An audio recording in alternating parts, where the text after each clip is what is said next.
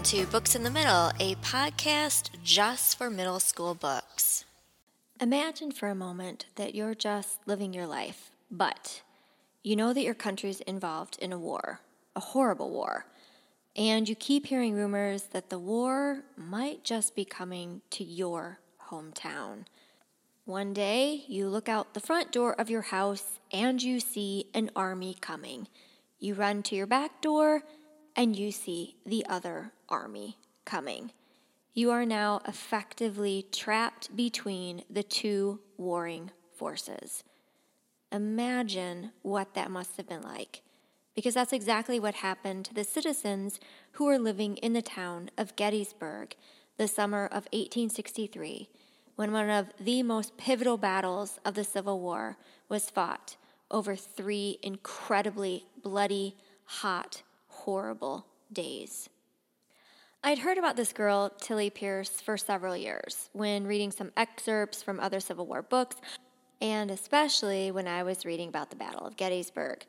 So I was very excited to see there is a whole book written about this brave girl who witnessed one of the most incredible battles of the whole Civil War.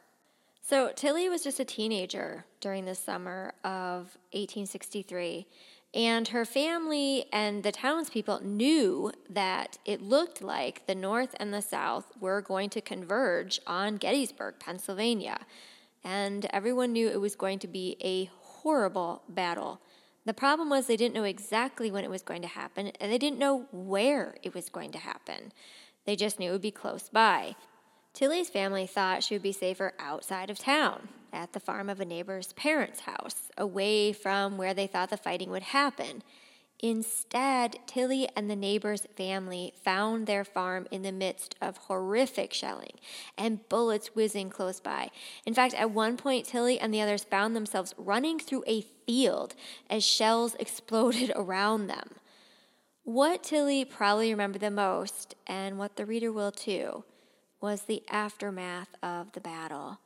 The sheer amount of the dead was almost beyond comprehension.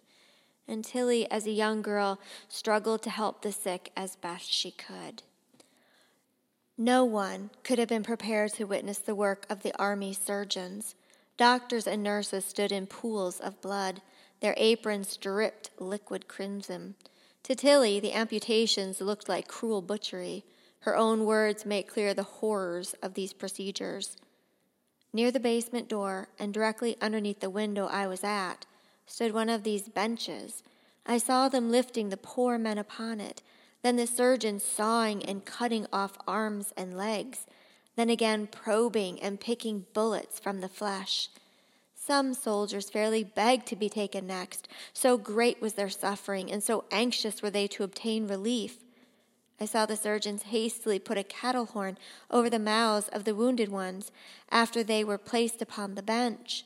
At first, I didn't understand the meaning of this, but upon inquiry, soon learned that that was their mode of administering chloroform in order to produce unconsciousness.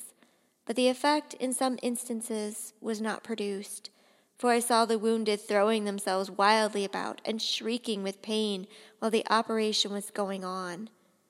To the south of the house and just outside of the yard, I noticed a pile of amputated limbs higher than the fence.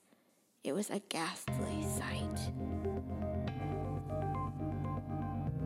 Tillie Pierce, Teen Eyewitness to the Battle of Gettysburg by Tanya Anderson.